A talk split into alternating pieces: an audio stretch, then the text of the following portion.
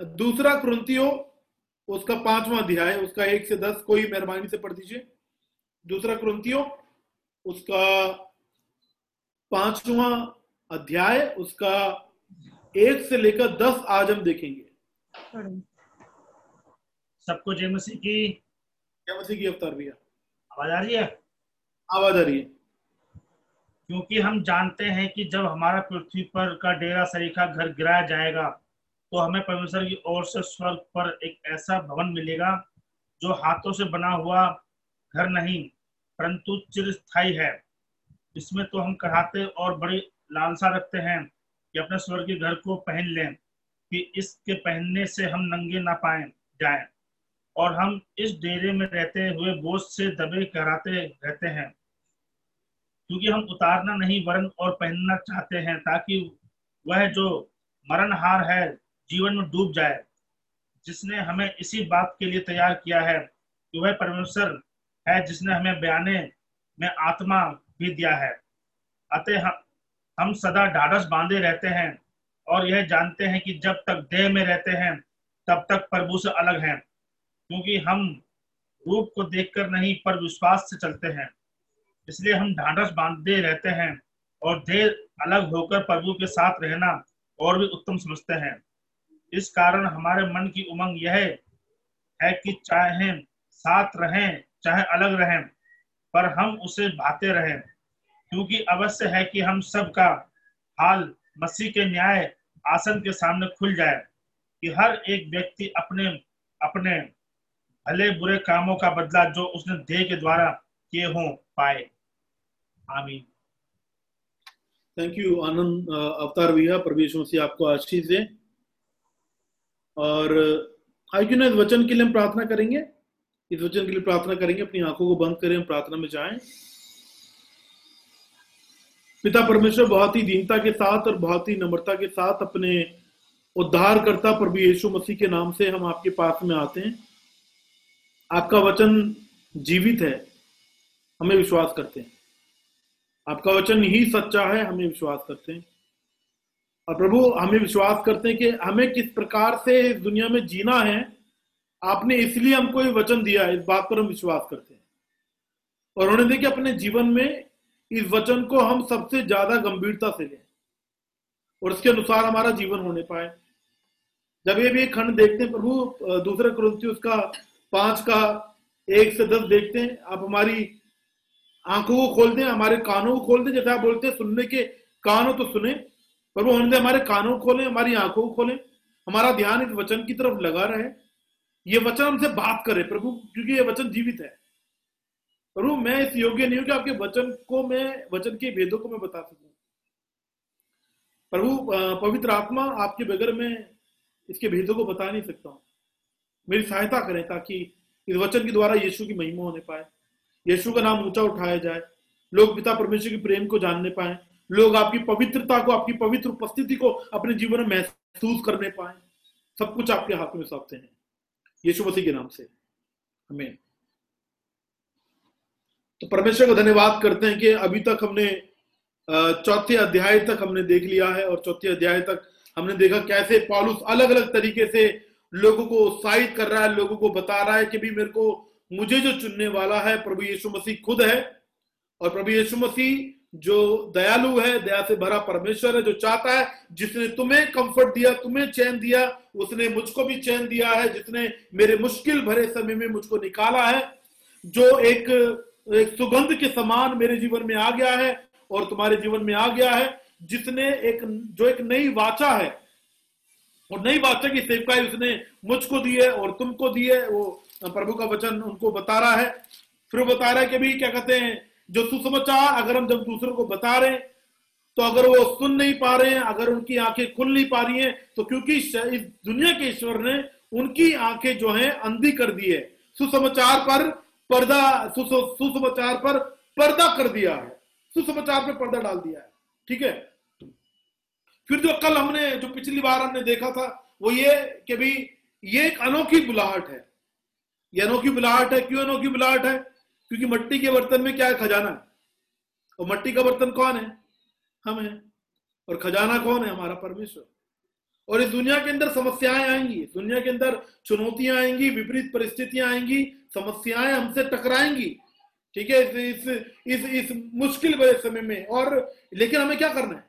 हमें अंदर से बदलते हुए जाना है। हमें अंदर से बदलते हुए जाना है। और आगे का जो खंड है आगे का जो खंड जो अभी हम देखने जा रहे हैं उसका पांचवा अध्याय, उसका एक से लेके जो हम दसवें अध्याय, दसवें पद तक देखने जा रहे हैं, एक कहानी के साथ में शुरू करना चाहता हूँ। एक व्यक्ति जो बुज़ुर्ग था एक व्यक्ति बहुत बुज़ुर्ग था और एक कुटिया में वो रहता था टूटी फूटी कुटिया थी, उसने बाहर से जो कुटिया थी क्या कहते हैं, उसके अंदर से पानी वानी भी आ जाता था, उसने थोड़ा बहुत मरम्मत करके कुछ ऐसा कर दिया जिससे क्या कहते पानी अंदर ना आ सके, थोड़ा फर्श उसने अंदर की तरफ़ डाल दिया। और उसको नहीं पता था कि जहाँ पर वो रह रहा है, वो जगह, वहाँ पर अमीर लोग आसपास की जगह को ले लेंगे और वो कुछ ही सालों में वो इतनी इतनी अमीर जगह होगी वो इतनी महँगी जगह होगी वो सारी जगह आसपास में अमीर लोग रहने लग गए, जो जिनके पास उन्होंने बड़ी बड़ी कोठियाँ बना ली बड़े बड़े बंगले बना लिए, लेकिन वो फिर भी उसी छोटी कुटिया के अंदर रह रहा था। अब क्या हुआ? वहाँ पर एक उसके पास एक अमीर व्यक्ति आया। अमीर व्यक्ति आकर उसने बोला कि मैं तुम्हारी कुटिया, मैं तुम्हारी जगह को खरीदना चाहता हूँ। उसने पूछा कि भी तुम कितने पैसे लोगे इसके? उसने बोला, मैं एक लाख डॉलर लूँगा। तो उसने बोला, ठीक है, डन। मैं एक लाख डॉलर दूँगा। उसने दस हज़ार जो डॉलर का उसने क्या कहते हैं उसको चेक काट के दे दिया। दस हज़ार डॉलर मतलब करीब सात आठ लाख के आसपास का उसने चेक काट के दे दिया। ठीक है? उसने समय नियुक्त करा कि समय आकर मैं फुल पेमेंट कर दूँगा। तो उसको बाद में लगा कि, लग रहा मैंने ना इससे, मैंने इससे ज़्यादा मांग लिया मैंने। एक लाख डॉलर मतलब अस्सी लाख के आसपास, सत्तर अस्सी लाख के आसपास, मैंने उससे लग रहा ज़्यादा मांग लिया। लेकिन वास्तविकता में वो जो जगह थी, वो करोड़ों में थी। उसने उसने बोला कि लगता मैंने आ, कुछ ज़्यादा ही मैंने पैसे मांग लिए तो जो पैसे देने के लिए आया बाकी बच्चों को पैसे देने के लिए आया उसने उसको बोला कि वो बुज़ुर्ग व्यक्ति उसको बोलने लगा उस अमीर आदमी से बोलने लगा कि देखो कितने आप भाग्यशाली हैं कि आपको ये जगह आपने खरीदी है। देखो इस कुटिया के अंदर मैंने कितना अच्छा फ़र्ज़ डाल रखा है। उस कुटिया के अंदर देखो मैंने अभी भी रंग रोगन किया है मैंने इसके अंदर। इस कुटिया के अंदर मैंने छत को भी बहुत बढ़िया तरीके से बनाया ताकि उसके अंदर से पानी अंदर ना आ सके। उसने उसकी सारी बातें सुनने के बाद, उसने पता क्या बोला? अमीर आदमी ने। उसने बोला कि मुझे उस कुटिया में कोई इंटरेस्ट नहीं है। ये कुटिया टूटेगी और ये तंबू टूटने के बाद, ये कुटिया टूटने के बाद मैं यहाँ पर एक बहुत बड़ा बंगला बनाने वाला हूँ, एक नया बंगला बनाने वाला हूँ। नया बंगला बनाने वाला हूँ।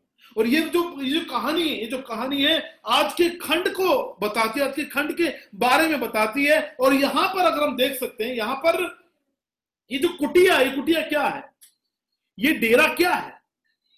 यहाँ पर जो बात हो रही है डेरे की बात हो रही है। और यहाँ पर जो चीर स्थायी भवन की बात हो रही है इस खंड के अंदर वो वो चीर स्थायी चिरस्थाई चिरस्थाई का मतलब है कभी खत, कभी मुरझाने वाला नहीं है। कभी रंग रोगन करने की ज़रूरत नहीं है। कभी उसके अंदर टूट फूट नहीं होगी उसके अंदर। और आज जो हम, जो विषय जो हम देखने वाले हैं, वो है मृत्यु के बाद का जीवन। मृत्यु के बाद का जीवन। और मृत्यु के बाद का जो जीवन है, पॉलुस की शब्दों में अगर हम देखें, पॉलुस की जो जिस प्रकार की भाषा शैली है उसके अंदर देखें तो बोल रहा है, मृत्यु अच्छा है। मृत्यु अच्छी है। मृत्यु के बाद आनंद है। मृत्यु होने में आनंद है। और देखो, यहाँ पर हम देखेंगे, और यहाँ पर ऐसा लिखा है पाँचवें पद में ऐसा लिखा क्योंकि हम जानते हैं कैसे शुरू कर रहा है? हम जानते हैं। अगर आप उसके पॉलुस के उसको देखोगे, अगर आप पत्री को देखेंगे पवित्र आत्मा की अगुवाई में पॉलुस बोल रहा है बार बार कि हम जानते हैं।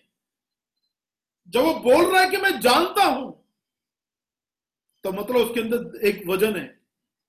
वो जो बोल रहा है, मैं जानता हूँ मतलब वो वास्तविकता में जानता है। उसको अपने जीवन में वो लागू कर रहा है। वो वास्तविकता में जानता है। हम भी बहुत बार बहुत सारी बातें बोलते मैं जानता हूँ। हाँ मैं जानता आई नो मैं जानता हूँ।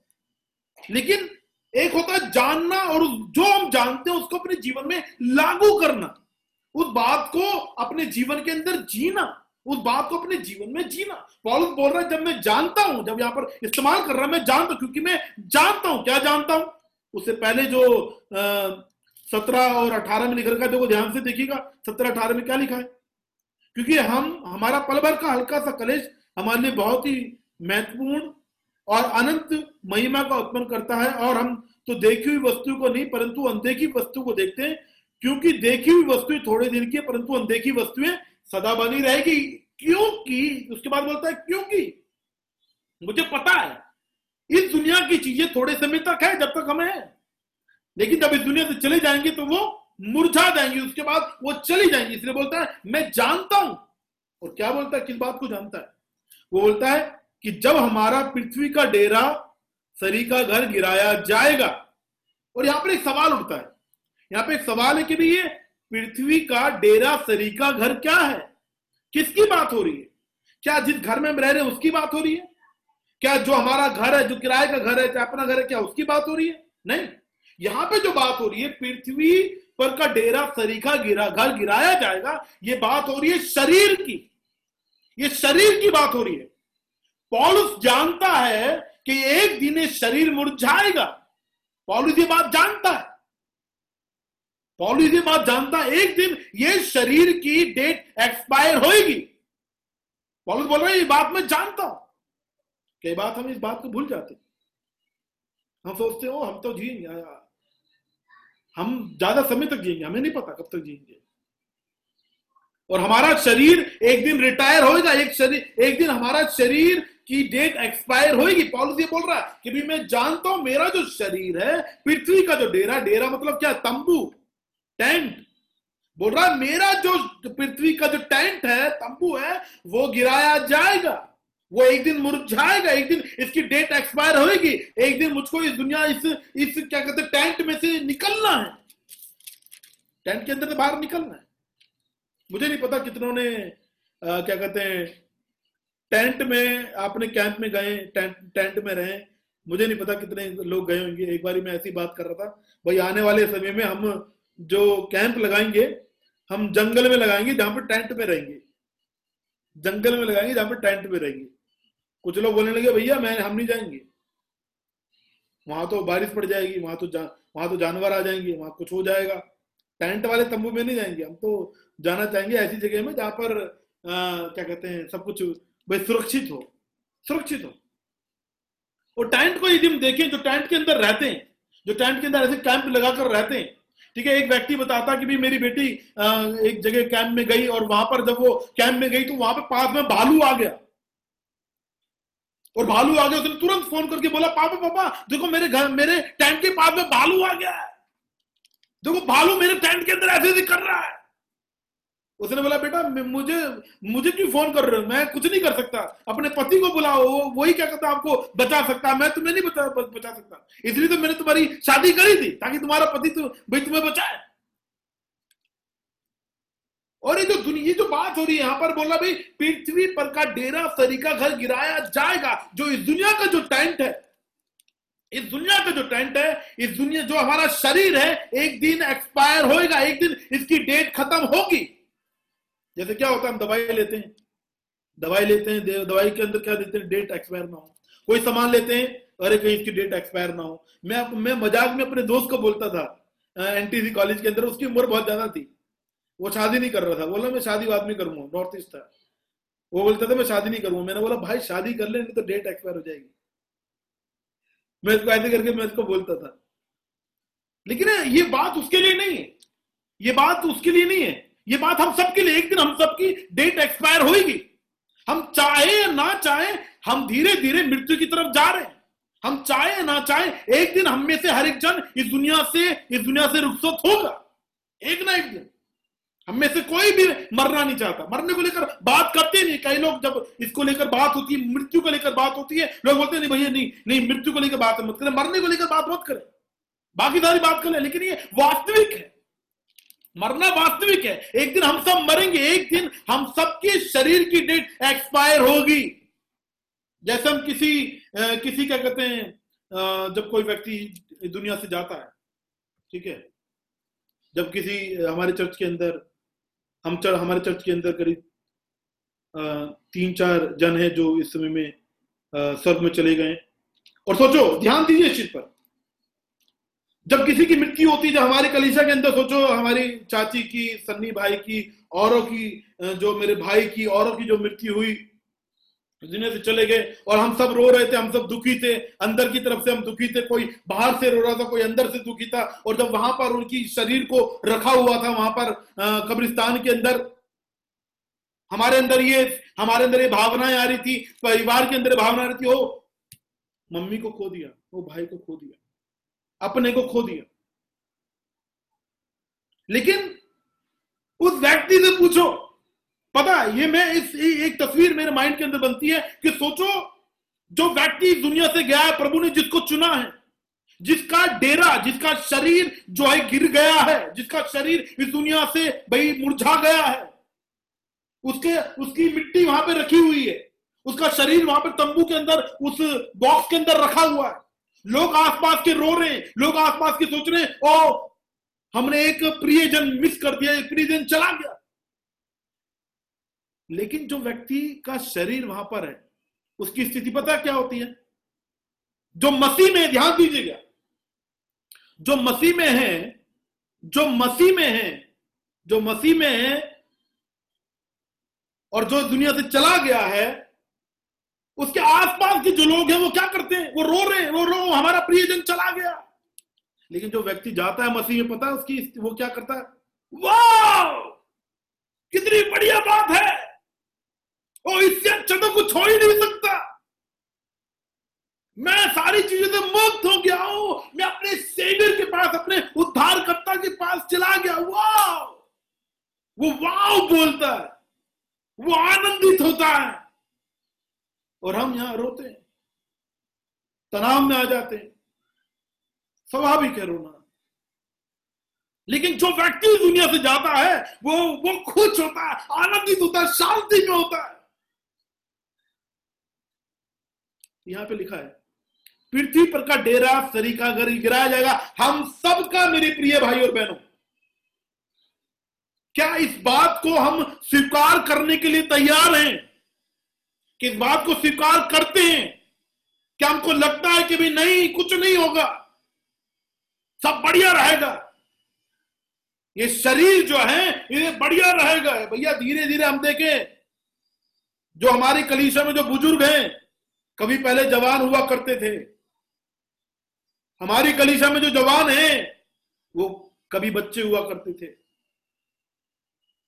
देखो, धीरे धीरे धीरे धीरे हम, हमारे दिन, महीने, साल जैसे गुजर रहे हम मृत्यु की तरफ़ जा रहे हैं। हमारा शरीर मुरझा रहा है धीरे धीरे।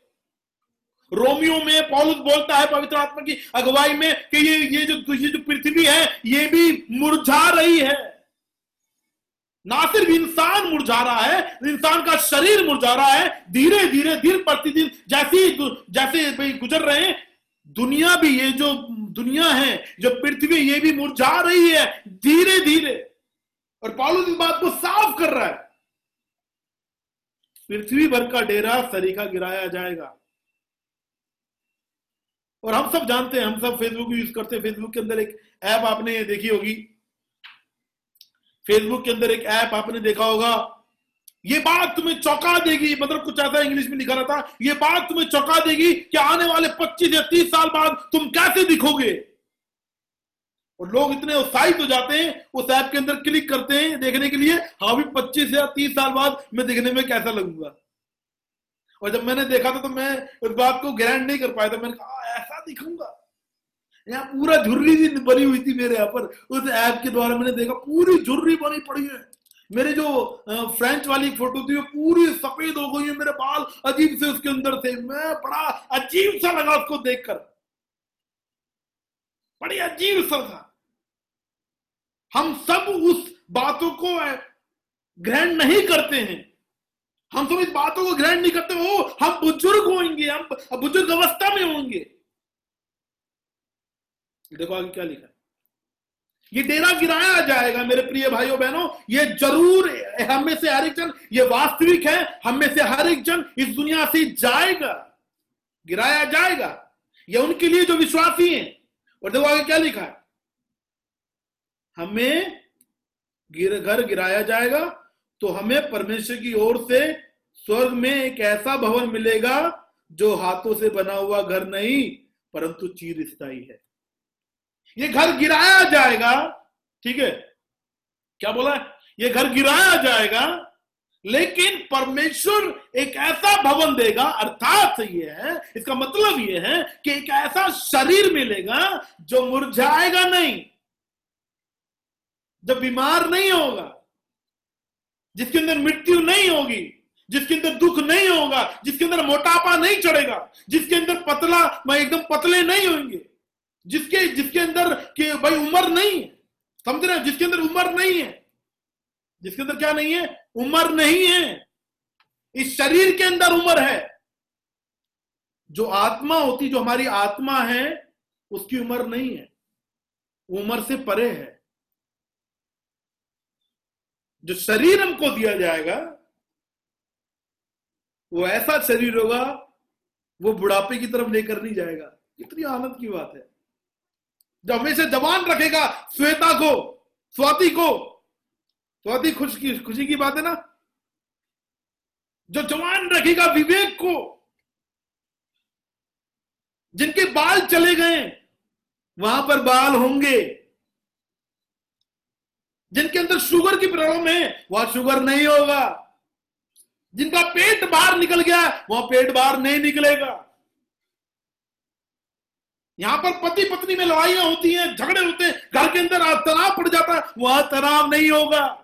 उस चीर स्थायी शरीर के अंदर, उस चीर स्थायी शरीर के अंदर जो अनंत काल का है, वो ऐसा शरीर होगा जिसके अंदर ना रोग होगा, ना चिंता होगी, ना तकलीफ़ होगी, ना उम्र होगी।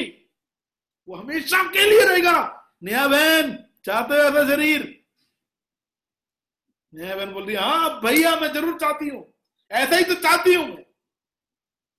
हम सब के अंदर यही है। और ये कब होगा? ये सवाल है कब होगा?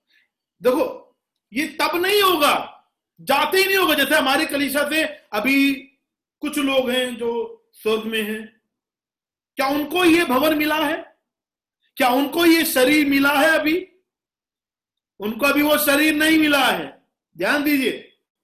ये शरीर कब मिलेगा? जब यीशु मसीह, जब यीशु मसीह अपने लोगों को लेने के लिए आएगा, जब यीशु मसीह अपने लोगों को लेने के लिए आएगा तो यहाँ पर क्या जो शरीर यहाँ पर जो दफन है, वो शरीर रूपांतरित होकर अनंत काल के शरीर में बदल जाएगा, जिसके अंदर उम्र नहीं होगी, और उसके अंदर जो पहले चले गए, यीशु मसीह के साथ आएँगे, और उनको वो शरीर, पहले वो, उस शरीर के अंदर, वो उनके अंदर उनकी आत्मा जाएगी।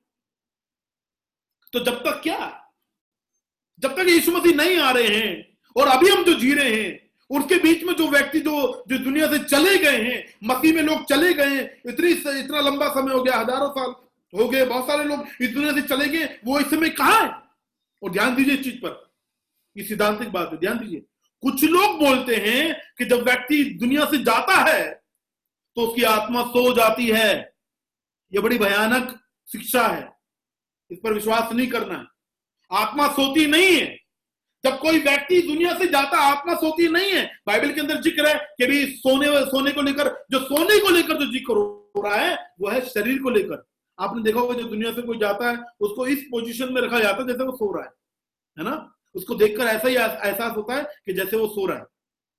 लेकिन आत्मा, जब दुनिया, जब कोई व्यक्ति दुनिया से गया, ध्यान दीजिए, जब कोई व्यक्ति दुनिया से गया, वो सीधा स्वर्ग में गया, परमेश्वर के पास गया।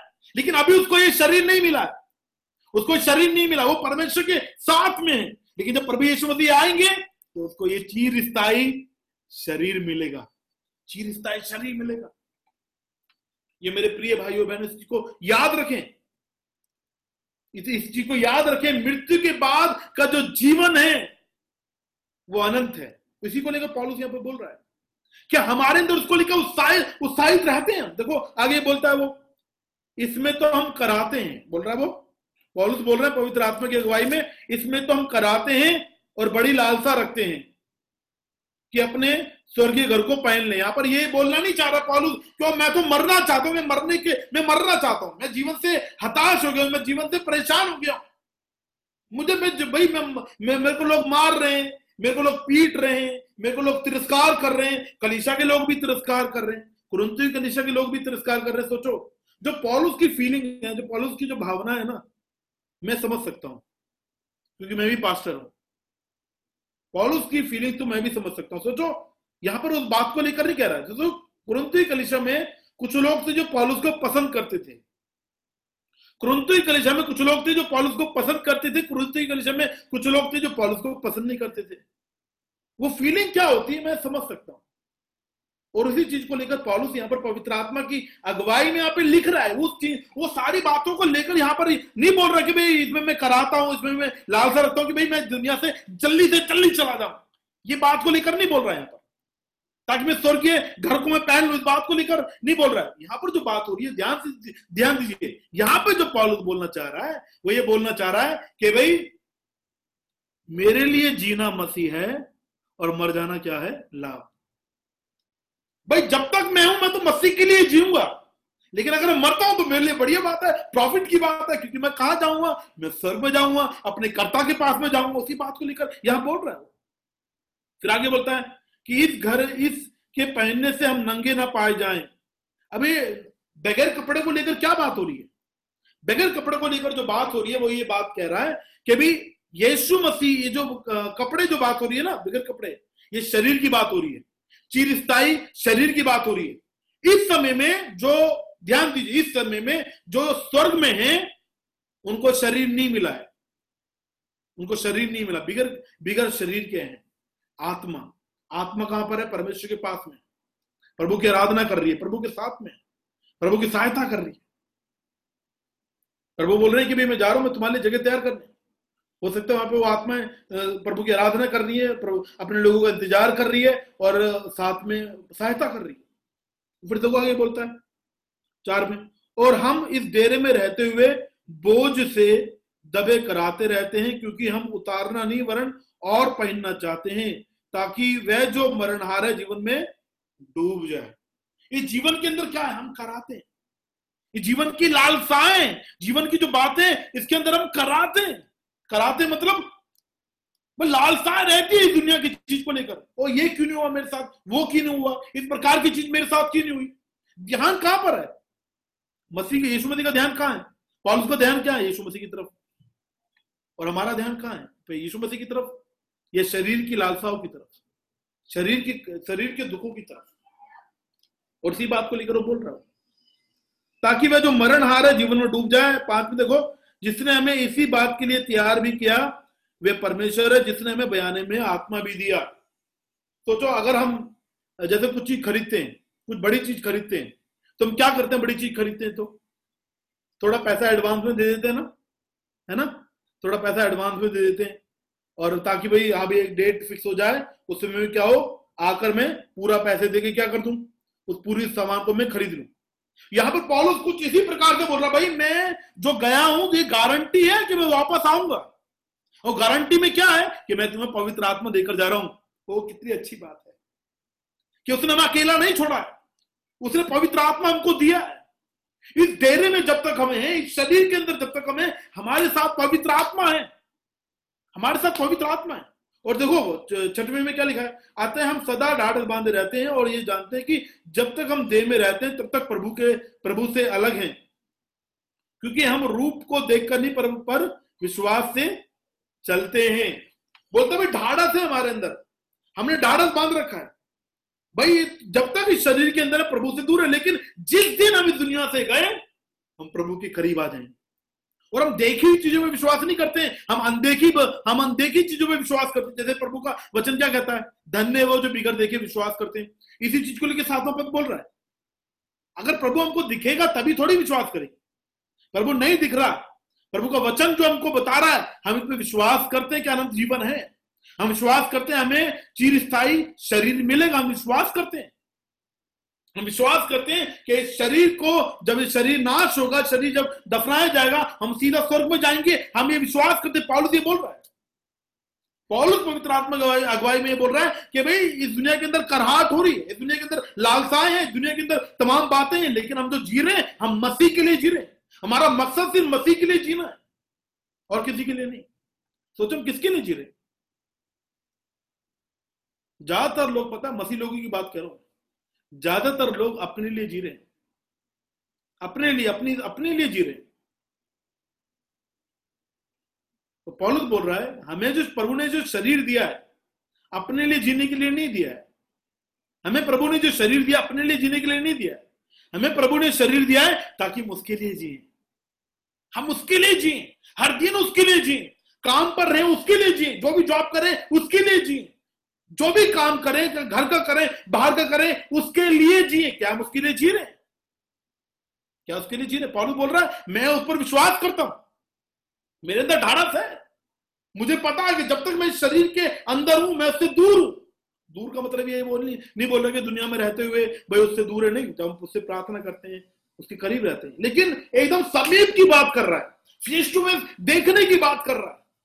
और देखो आगे आठ में क्या लिखा है? दोबारा बोलता है वही चीज़। आठ में। इसलिए हम ढाढ़स बांधे रहते हैं और देह से अलग होकर प्रभु के साथ रहना और भी उत्तम समझते हैं। क्या बोला? देह के साथ रहकर? क्या बोल रहा है? ढाढ़स बांधे रहते हैं और देह से अलग होकर प्रभु के साथ रहना और भी उत्तम समझते हैं। मतलब भाई, हमारी उमंग तो यही है, हमारी इच्छा तो यही है कि प्रभु यीशु मसीह के पास जल्दी जाए, क्योंकि वो जीवन जो प्रभु यीशु मसीह देने वाला है, वो इस जीवन से ज़्यादा बेहतर है। इस दुनिया के अंदर चिंताएँ हैं, इस दुनिया के अंदर बीमारियाँ हैं, इस दुनिया, जीवन के अंदर तकलीफें हैं दुनिया के अंदर मृत्यु है। लेकिन पॉलुस बोला, मृत्यु मेरे लिए आनंद की बात है।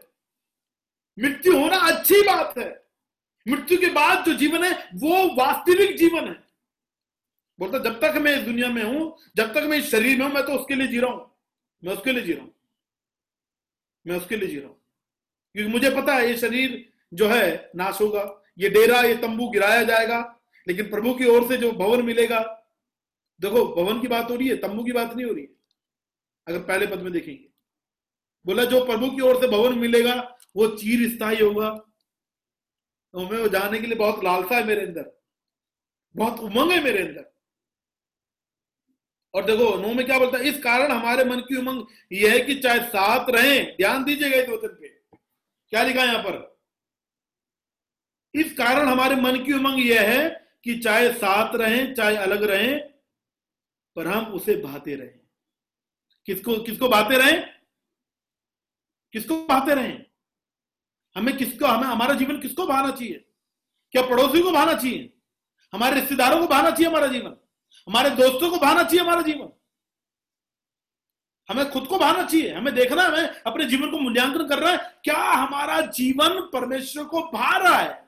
जिस प्रकार से जीवन हम जी रहे हैं, क्या उसको भारत, प्रभु पॉलुस बोल रहे पवित्र आत्मा की गवाही में, चाहे हम साथ रहे, चाहे हम अकेले रहे, हम उसको भाते रहे।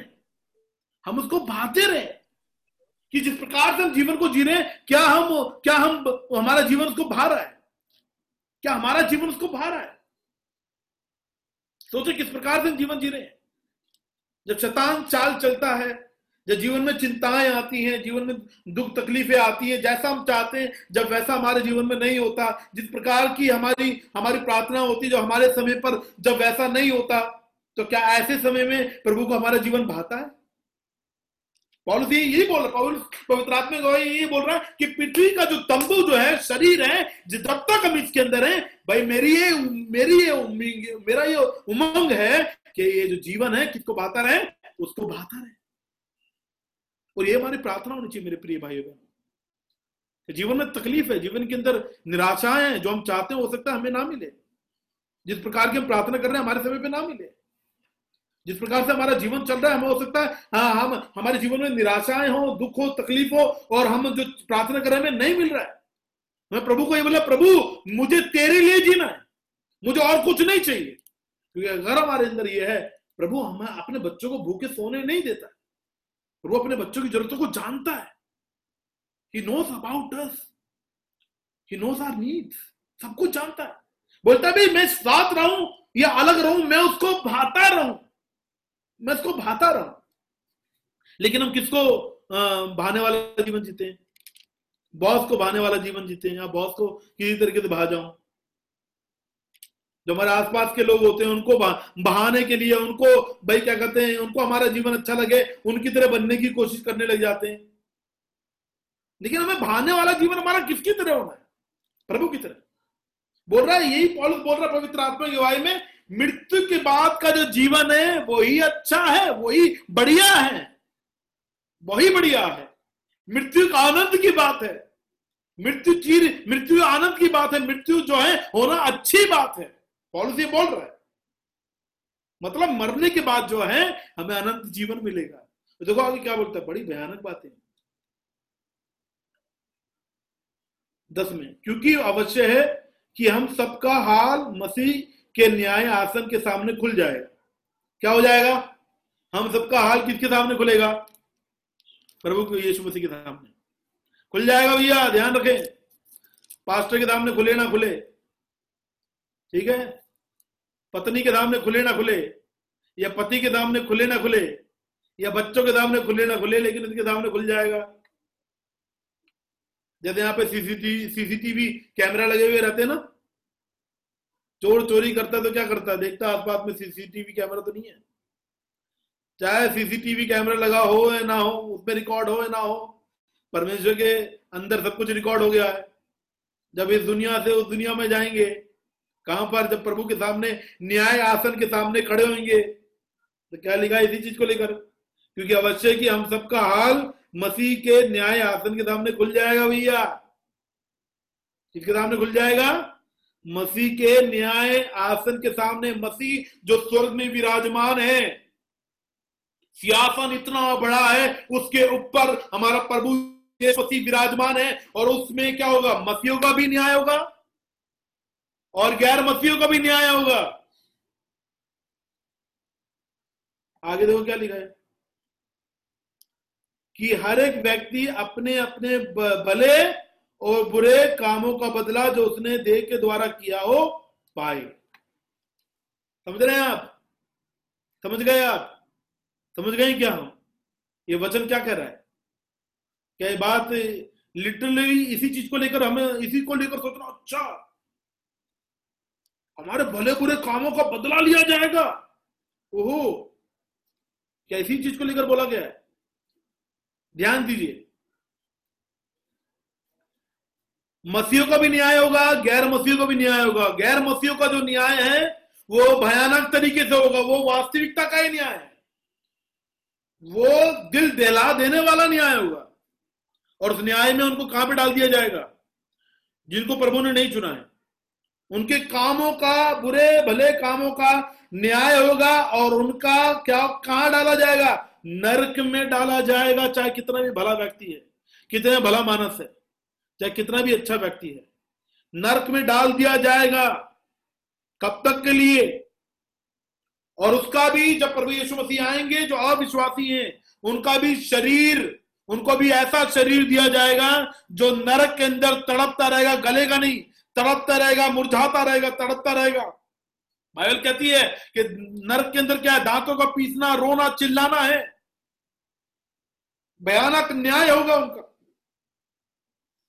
लेकिन जब बात हो रही है यहाँ पर मसीह लोगों की, क्या मसीह लोगों का, जिनको प्रभु यीशु मसीह ने चुन लिया है जिनको प्रभु यीशु मसीह ने चुन लिया, जिनके लिए प्रभु यीशु मसीह ने अपना पवित्र लहू बहाकर, जिसके लिए प्रभु यीशु मसीह श्रापित हो गए, जिनके लिए प्रभु यीशु मसीह शून्य बन गए, जिनके लिए प्रभु यीशु मसीह का तिरस्कार हुआ, अपमान हुआ असैनी पीड़ाओं को सहा जिसके जिसके, जिस, जिन लोगों के कारण पिता परमेश्वर ने यीशु मसीह को त्याग दिया है। थोड़े समय के लिए, उस समय में सब छोड़कर चले गए।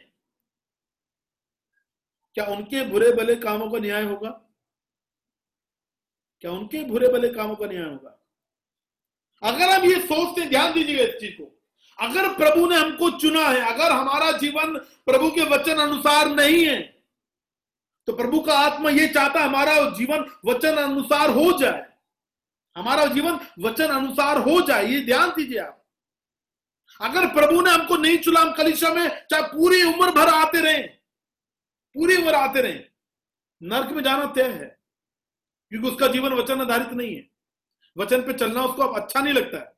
वचन को प्रिय वचन अच्छा नहीं लगता, संगति करना अच्छा नहीं लगता, जिसको नहीं चुना है। लेकिन जिसको चुना है, अगर वो पाप में गिर जाएगा, वो उठ खड़ा होगा। हमारे सामने जो खड़ा है, प्रभु यीशु मसीह खड़ा है। जब पिता परमेश्वर क्रूज पर देखते हैं तो किसको देखते हैं? हमको देखते हैं। जब पिता परमेश्वर हमको देखते हैं तो किसको देखते हैं? यीशु मसीह को देखते हैं। ध्यान दीजिए। अगर हमारा कोई भी एक ऐसा पाप, ध्यान दीजिए, अगर हमारा कोई भी एक ऐसा पाप, कोई भी ऐसा पाप जिसका न्याय, अगर स्वर्ग में न्याय आसन के सामने होगा तो मतलब यीशु मसीह का क्रूस पर बलिदान व्यर्थ था।